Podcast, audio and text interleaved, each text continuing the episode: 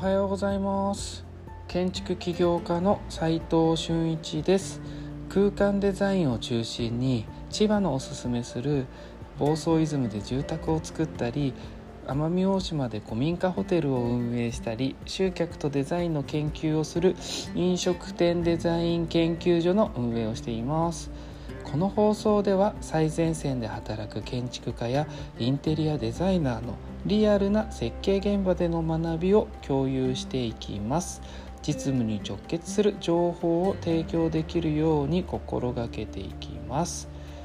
本題に入る前にちょっとだけお知らせさせてください。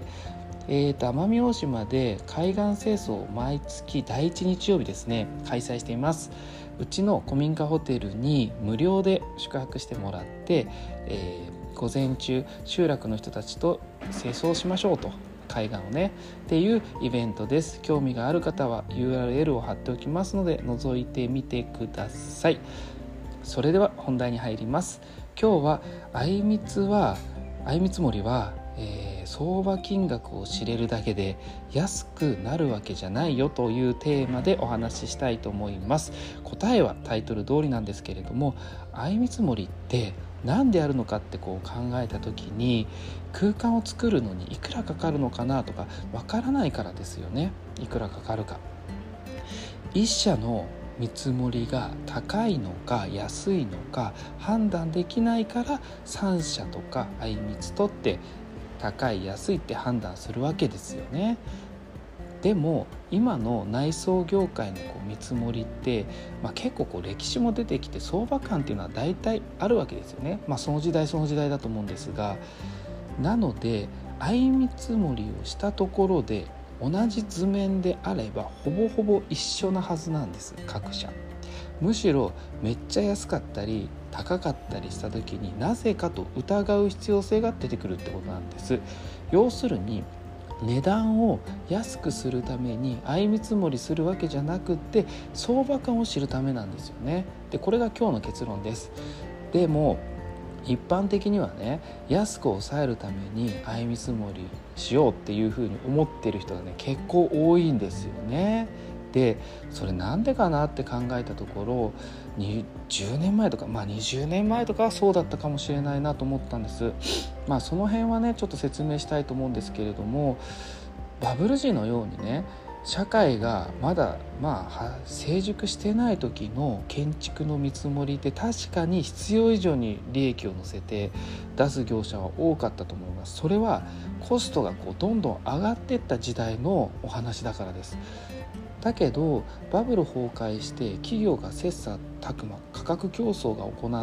行われて生き残ったのが今の建築業界とか内装業界なんですよね。だからめっちゃ利益を乗せすぎる見積もりは出せない状況なんです で同じ設計の仕様であれば各社同じような金額が出てくるので安くするという意味では、えー、相見積もり自体ってあんま意味ないんですよ。相場感を知るという意味では重要だなと思います。それは僕のコスト感覚値が、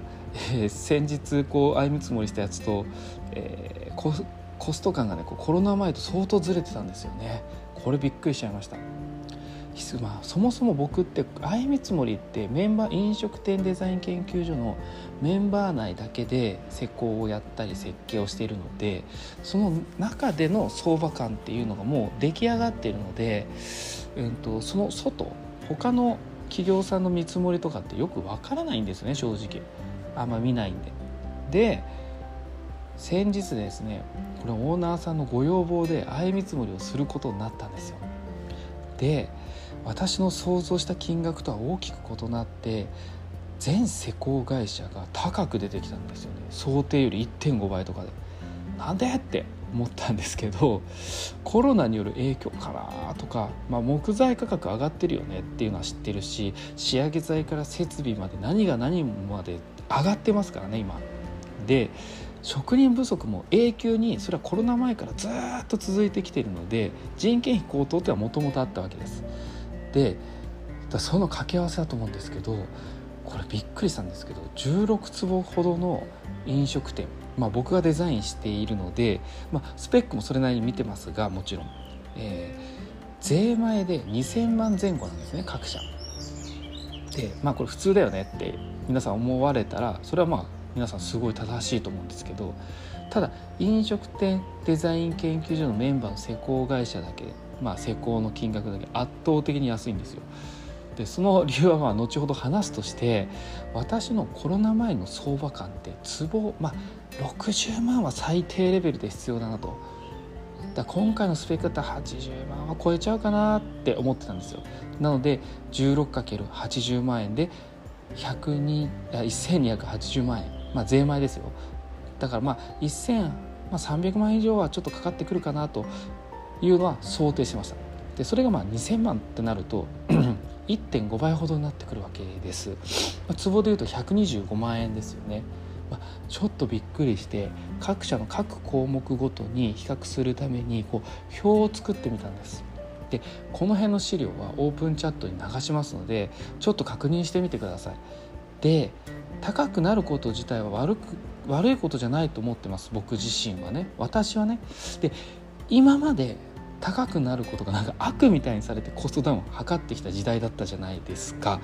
で安く抑えたから今の日本の状態、まあ、このよくよくない状態ですよねその、まあ、給料もないしみたいな、えー、利益も上がらないしみたいなこんな状態になってるわけです。で価格が上がったらそれに見合った価値を提供すればいいだけだしそのそもそも何ていうんですかねその海外から輸入して高くなったって結構あると思うんですよね。輸入にこう頼っているのででただそもそも 業界全体の相場感が上がれば誰も高いとは言わないんですよね。でなんで、えー、飲食店デザイン研究所のメンバーの施工会社だけ圧倒的に安かったかっていう話に戻すと、えー、設計と施工のコミュニケーションがめちゃくちゃ取れていたり使う材料とかが結構決まってるからだったり原価が高くなってるのは避けて避けたりするこう、まあ、まあ取引先の関係でとかあの流通の関係で、まあ、安く仕入れられそうなもの施工会社さんがうちのメンバーがですよねそれをまあ選んできてるっていうのは実際そうなんですよ。で初めての業者さんだったらそれ分からないからコスト感もまあ普通に見積もったら高くなるのは当然なんですよね。で数十件も一緒に作ってきていろいろこうディテールも含めても設計も含めていろいろ改善されてきてしかも安心できる関係だから安いっていうのがあります。施工って事前に金額出して着工しますよね。でも実際実行する時に設計図通りできなかったり仕上げのクオリティは図面も書けないし図面に書けないし、えーまあ、そうなると施工会社さんは余裕を見ないとこ赤字になっちゃいますよね。でまずこの金額が結構大きいんですよ。であとちょっとした変更も追加も後で請求できるかできないかわからないからなんですよね。お客さんによるから。でそうなると、まあ、設計者がこれもうないですよとあとは追加ですよとちゃんと説明すればいいんですけれどもまあそこまで説明しないこともあるのでそうなるとそこも余裕金を見る必要性が出てくるわけです。でも何度もそういった経験を設計も施工も一体的に連携を取っているとそれがそれがっていうのはその金額そのバッファーみたいな余裕金みたいなものがなくなっていくんです。あと仕上がりレベルもここまでっていうラインもね結構コストに関わってきます。それ知れるだけで人件費がね必要以上に見ておく必要性がないからなんです。なので安く空間を作りたいっていう人は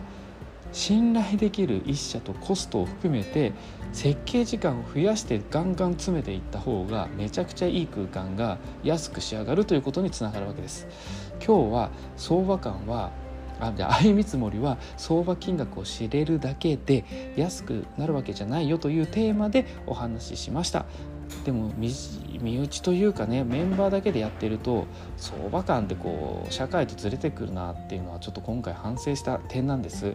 社会の相場と自分たちの価格って定期的にチェックしておくべきですよね、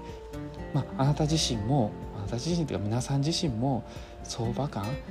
はこう世の中と合っているか常にこうチェックしてみた方がいいと思います。実務で学べるインテリアデザインの学校隠れ家では最前線で働く建築家やインテリアデザイナーのリアルな設計現場での学びを非公開の LINE グループで毎日共有しています。まずは LINE のオープンチャットの方の URL を貼っておきますので興味がある方は覗いてみてください。それでは今日しかない大切な時間を全力で楽しみましょう。建築起業家の斉藤俊一でした。ではまた。